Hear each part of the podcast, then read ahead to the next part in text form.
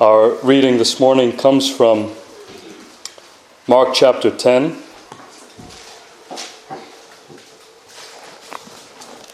Mark chapter 10. I will be reading verses 17 through 22.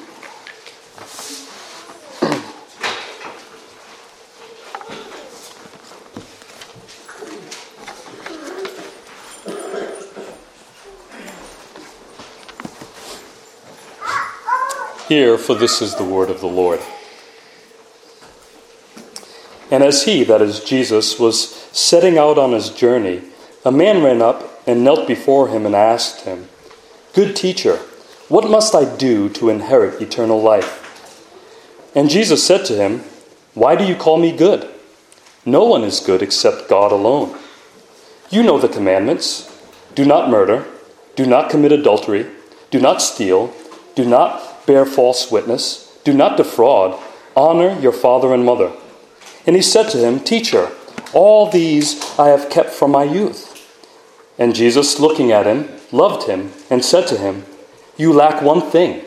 Go sell all that you have and give to the poor, and you will have treasure in heaven. And come, follow me. Disheartened by the saying, he went away sorrowful, for he had great possessions. In the name of the Father, the Son, and the Holy Spirit. Amen. Uh, one of my favorite pastimes uh, was listening to uh, the older generations tell stories. Uh, I grew up listening to my grandfather uh, tell stories about uh, the old country. He would tell these long and often dramatized stories about their traditions and all the trouble he used to get into growing up. His father owned a bar, and so my grandfather was a, a, bartender for quite some time in his younger years. And you could imagine all the sorts of stories uh, that he would tell. But he would always tell them in a way uh, that made the past seem so innocent and that it is not the same anymore. He, he would always tell it in a way uh, that would almost give an excuse for him to say, uh, things have changed. And it, we're living in dangerous times. Uh, later on, I would find out that the times were really not all that different than today. You, you see, he grew up uh, during World War II, where there were food shortages and famines and violence and all sorts of problems around the world. Uh, but one of the major complaints that I often heard growing up was that people today have too much stuff. Right? Kids, uh, as well as adults, have too many toys to choose from. Uh, though this may be a good observation and a warning of the dangers of living in abundance and excess, but when we bring God into the conversation, this observation may be lacking by getting at the root problem. You see, they believe the root problem was having too much stuff. But that was not the root problem. The problem is not so much that we have a lot of stuff, because sinners come in all shapes and sizes, right? And from all different backgrounds, from lower to middle to upper class, with little to lots of stuff. You see, the root problem is found in the sinner. The sinner is the one who needs to be changed. In our text, Jesus is approached by someone who has lots of stuff. This is the famous story of the rich young man who runs up to Jesus with an important question. He runs up to Jesus as he was setting out on his final journey, walking toward Jerusalem. He is walking toward the cross. And, notice the honor and respect that this rich young man has for Jesus. This is the same uh, honor and respect that the world often has for Jesus. Uh, they, they have much respect and honor for Jesus' teachings and how he cared for the poor and those who were sick, yet they never come to know the real Jesus. He knelt before him and addressed him as good teacher. Now, see, this man would have recognized Jesus as a popular rabbi who has been doing mighty works in God's name. In fact, in Luke's account, this rich young man is identified as a rich ruler, that is, a ruler in the synagogue. Uh, he was kind of a, a, property manager of the synagogue, and, and he was pretty well off. Although he was a man of high standing in society and he was religious, he still asks Jesus the question of all questions. He asks, What must I do to inherit eternal life? You see, he had everything, but at the same time, he had nothing. He didn't have eternal life, though he may have had everything else. Uh, notice this is the sad reality of most rich elites in our world today. They have everything, yet it always seems that they are missing something. At the same time, they really have nothing. And this is the question that is on everyone's mind at some point or another because God has put eternity into our hearts.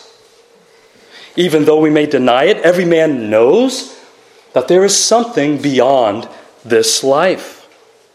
And we know that there is a judgment day, a day when we will have to pay for all the evil we have done or receive the rewards for the good we have done.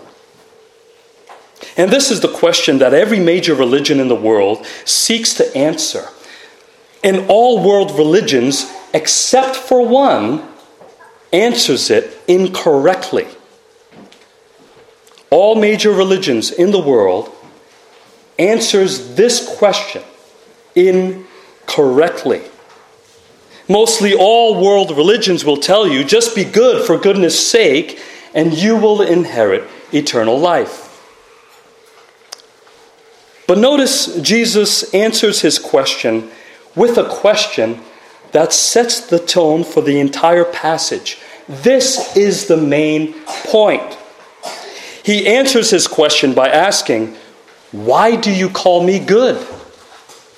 No one is good except God alone. Right there, it should have settled it.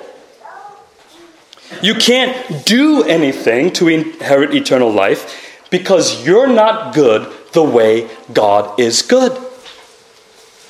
Which one of us can say that we are good the way God is good? Because we usually uh, measure goodness by comparing ourselves to other people, don't we? Uh, compared to everyone in prison, we must be doing pretty good. Right? But that is not the only standard we are to judge ourselves by. This man was a ruler in the synagogue. He uh, knew the faith of the Jews, yet he was lacking in true saving knowledge. He was lacking in true knowledge. So Jesus was answering his question by telling him what he was lacking. He was lacking the knowledge of what it means to be good in light of a good God, and he lacked a true knowledge of himself. And this is what Jesus had tried to expose to him. First, he was asking him the question Do you know what it means to be good in the purest sense? In the sense that would make someone worthy of heaven. To know that, ask yourself Do you know God? Do you have a knowledge of God? He asks, Why do you call me good? No one is good except God alone. Now, Jesus wasn't confessing to be, be a sinner, and he wasn't denying the fact that he was indeed God. He calls himself good in other places, like in John, when he calls himself the Good Shepherd. So he is not denying the fact that he is good and that he is God. He was, in a way, asking him, Do you even know me? How do you know that I am good? You're right, I am the good teacher, but do you understand why? Do you know who I am? You approach me and ask me about eternal life. What makes you think that I would know anything about that? You call me good teacher. Are you re- ready to accept me as the good teacher? Do you recognize me? In other words, he was asking him what he asked Peter not, like, not that long before. He asked, uh, who, who does the world say that I am? Okay, that's fine. Now, who do you say that I am? No one is good except God alone. Are you ready to accept Jesus as your God? Are you ready to believe in Him? Because in order to have eternal life, you must know God. Faith consists of knowledge and trust. It seemed that this rich man didn't know God enough to know that no one is good compared to God. When, when people say that they will inherit eternal life because they have lived uh, a pretty decent life, they were good compared to other people they knew, they always paid their taxes, and they never abused their families, they gave to charities, etc., etc. We should ask the question what about God? Do you know God? Do you know God and how good He is? And do you know His Son and how good He is? You see, that makes all the difference. Compare yourselves to Him to see where you stand. In the scriptures, it clearly teaches us that none is righteous, no, not one. No one understands, no one seeks for God. Why? Because God seeks for them. All have turned aside, no one does good, not even one. Why would you call anyone good? Because God is not just concerned with our outward actions, but He also looks at our entire inner life, our motives, our desires, and what we truly love. So this man didn't know who he was speaking with, and he had a surface level understanding of what good is. And to possess eternal life, we must know both of these. We must know this man whom he is speaking with, that is Jesus, and the true standards of God's law.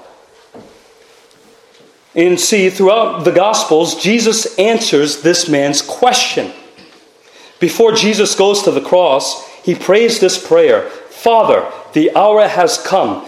Glorify your Son, that the Son may glorify you, since you have given him authority over all flesh, to give eternal life. You see, Jesus had the power to give this man eternal life. He was asking the right person. He was asking the right person. God the Father gave Jesus authority over all flesh to give eternal life to whom you, he has given him. And then he defines what eternal life is. And this is what this man lacked. He said, But this is eternal life, that they know you, the one true God, and Jesus Christ, whom you have sent.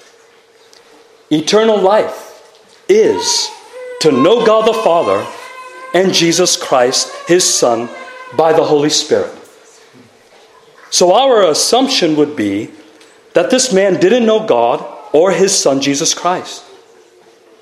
He wanted to tell him what he must do, right? To inherit eternal life. Yet he lacked a true knowledge of God. And the question is did he want to know Jesus? That's a good question for us, isn't it? Do we want to know Jesus? Or do we just want to know what to do to inherit eternal life?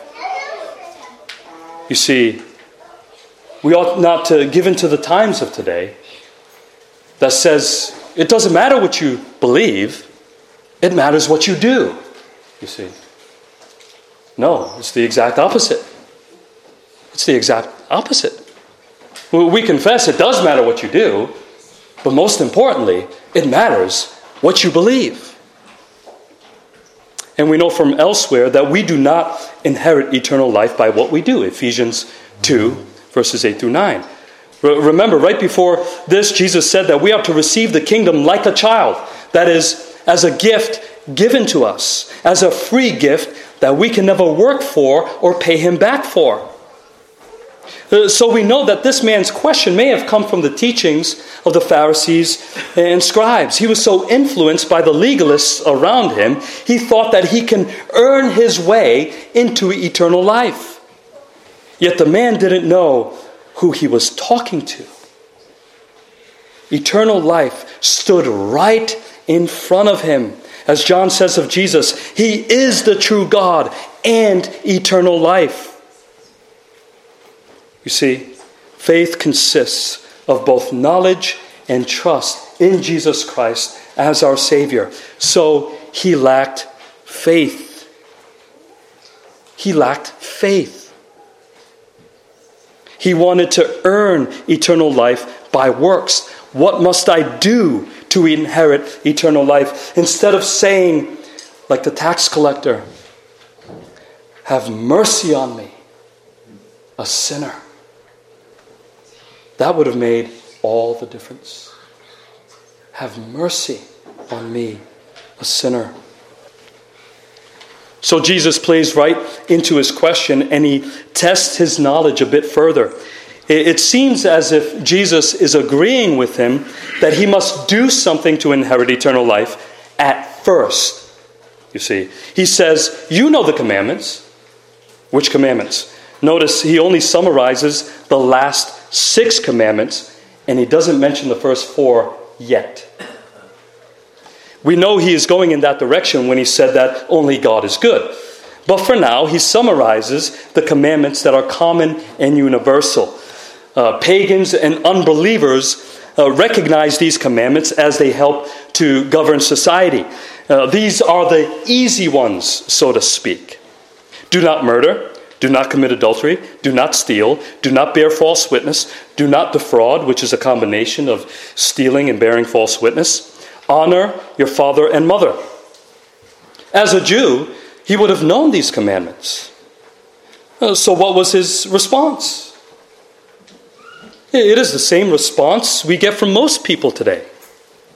And he said to him, Teacher, all these I have kept from my youth. In other words, is that it? Piece of cake. No problem. Ask my mom. I've always been a good boy. I've never broken any of these laws. It's like uh, people today who believe that they actually fulfill the golden rule, right? Do to others as you would have them do to you. Folks, that's the law. That's summarized right here. That's the commandments. And he's saying, I've never broke these laws. You see, that is the human problem.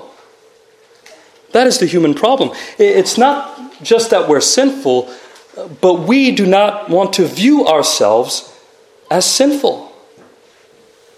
And most people believe that they have actually kept these commandments. And so we believe because we have kept these commandments, then we are on good terms with God. It is a false security. Uh, but notice it doesn't remain a security for that long because this man is still asking, What must I do to inherit eternal life? Uh, Jesus said, in a way, keep the commandments. Oh, that's it. I've done that. that. Uh, God will be so proud of me. He'll just have to save me. Uh, you see, there's such a lack of self awareness. There is a lack of self awareness. That is our major problem. We lack self awareness.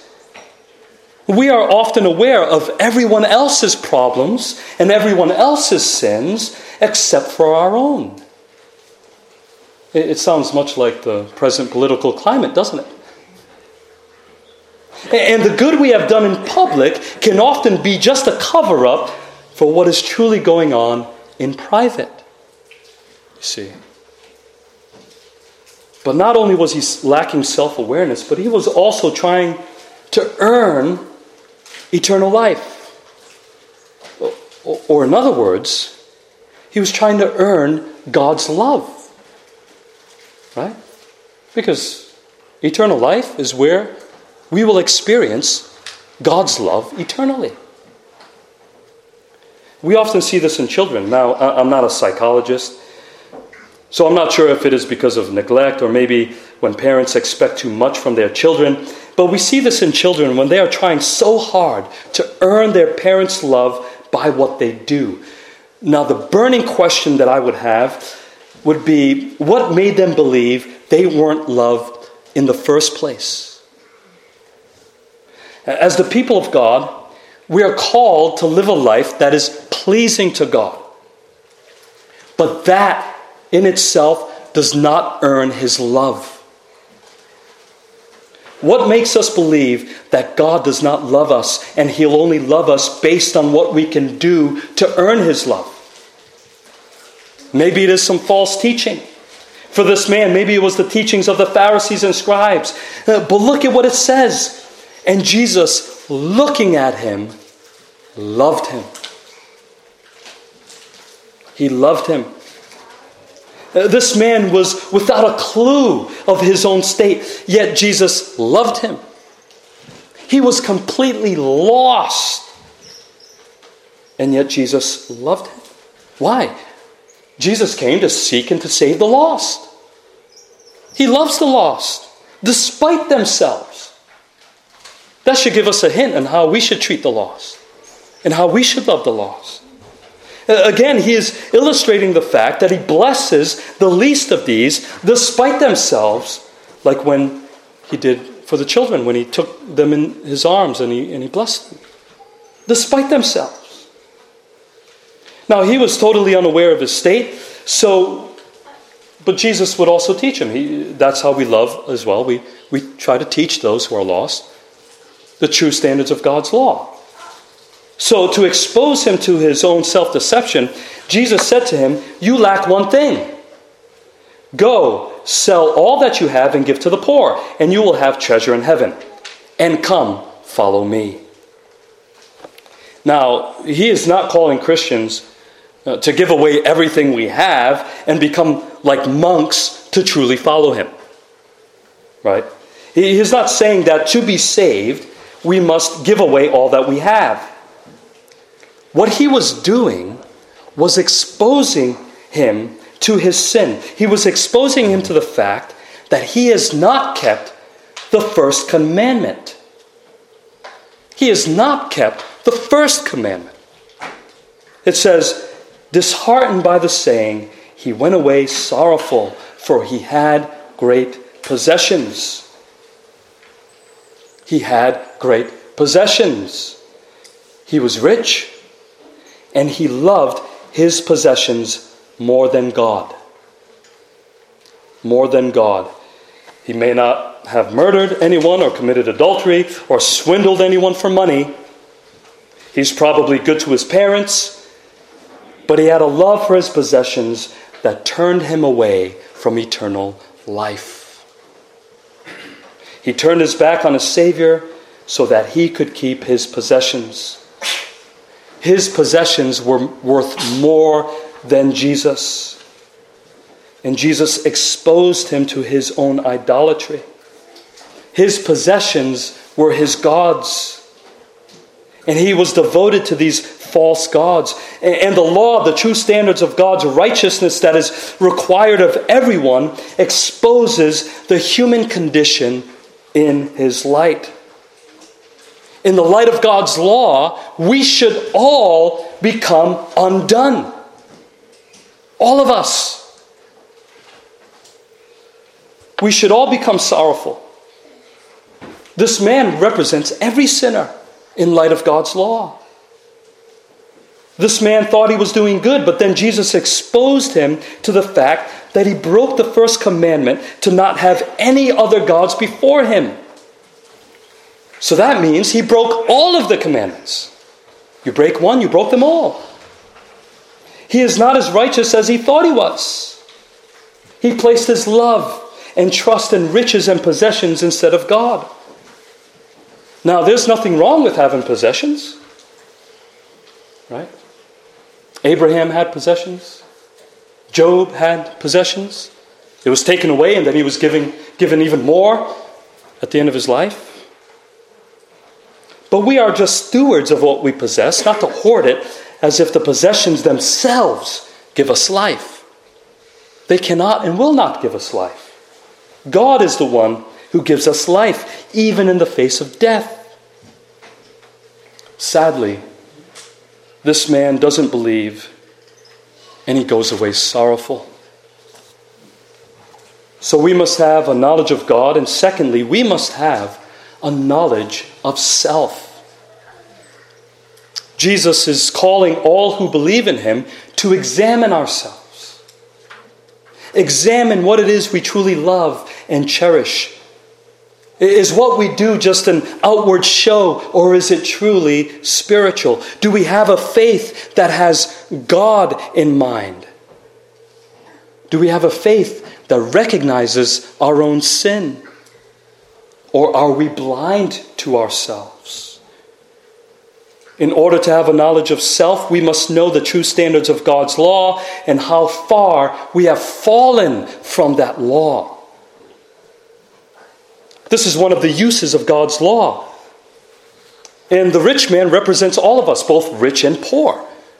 He doesn't just represent one class of people, he represents all people in light of God's law. God's law and his word exposes us to our sin so that we would flee to Christ for salvation from sin. As Christians, we must realize how helplessly sinful we truly are and the fact that we cannot save ourselves by doing anything. We must come to know our true need. Eternal life is all out of God's free grace and love. We can't earn it. He loved us first. That is why He sent His Son to die and to be raised for us. Jesus was standing right in front of this man Yet the man could not receive and believe in him because he turned away to go back to his possessions. Though he asked Jesus what to do to inherit eternal life, his life was not really centered on the kingdom of God. It, it was a self centered question.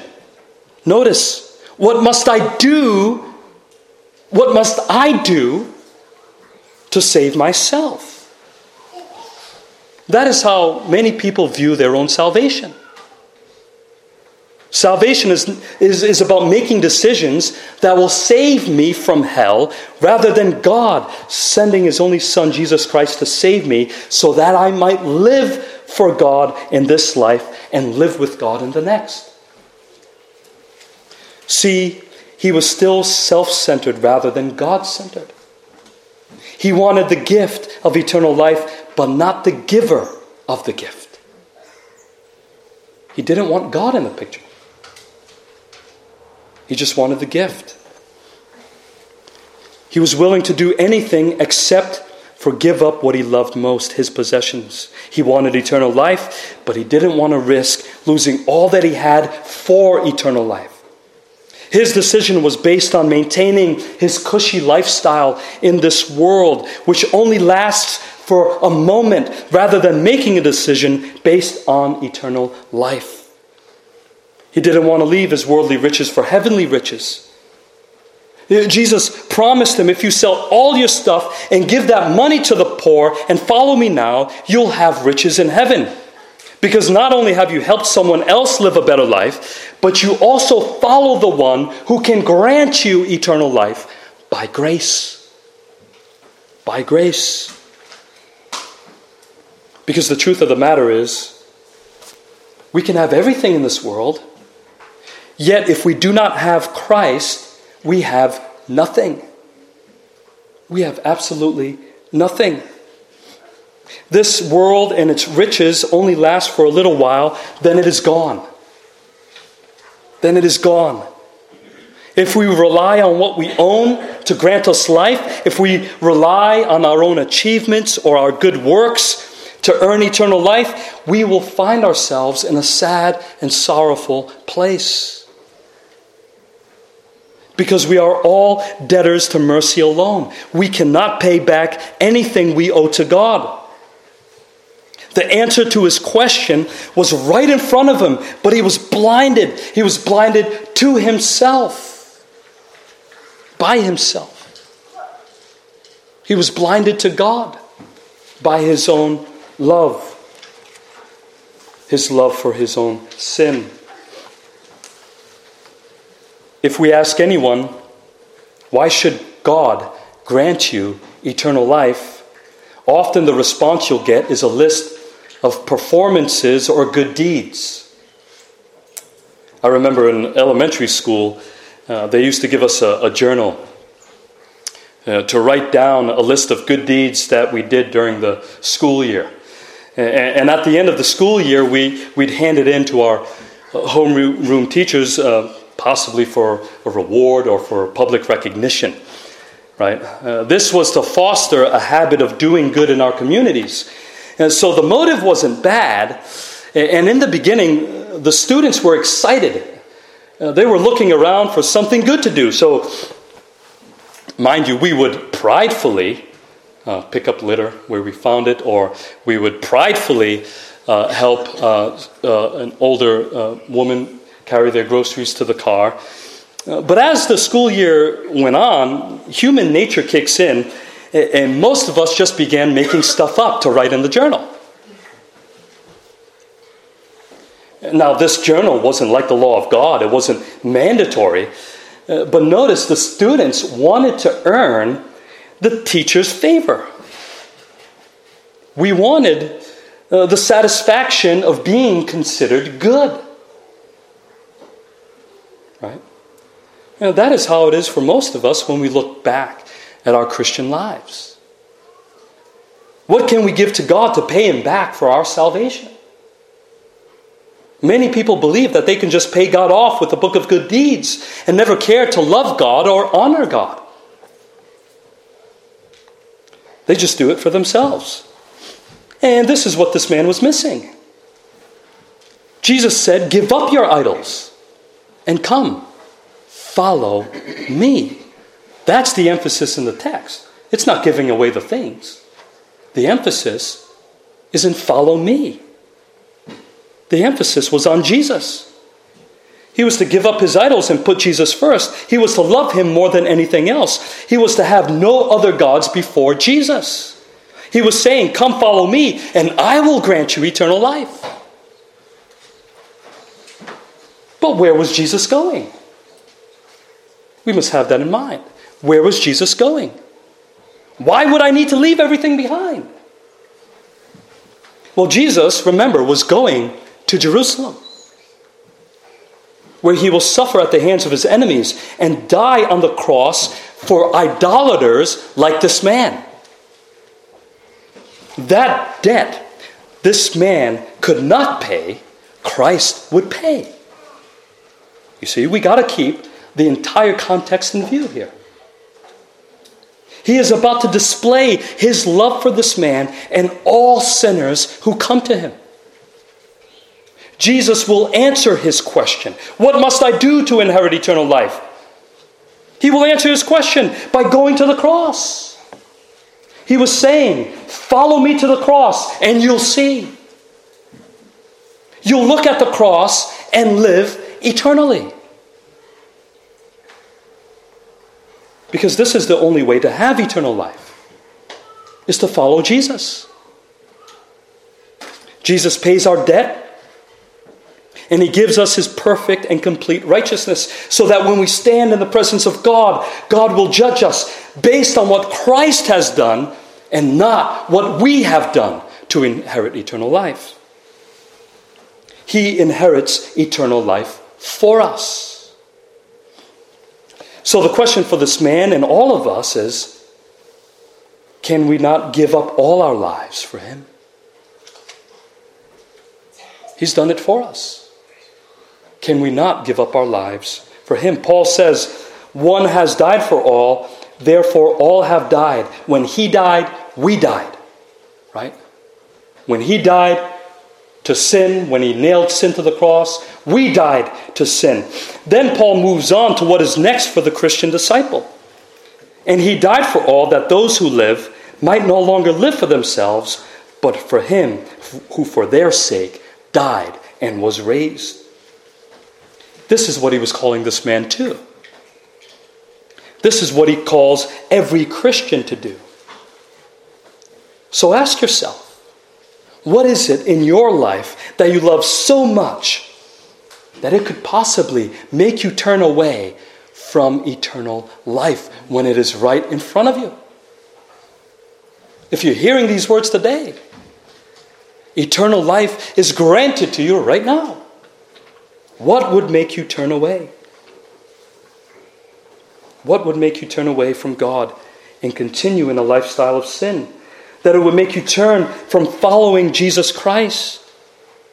For Christ possesses endless forgiveness and grace to offer you. It's eternal. You ever thought of that? Eternal life is eternal grace. One that we can never deserve. Now, one interesting observation about this rich young man is that he is unidentified.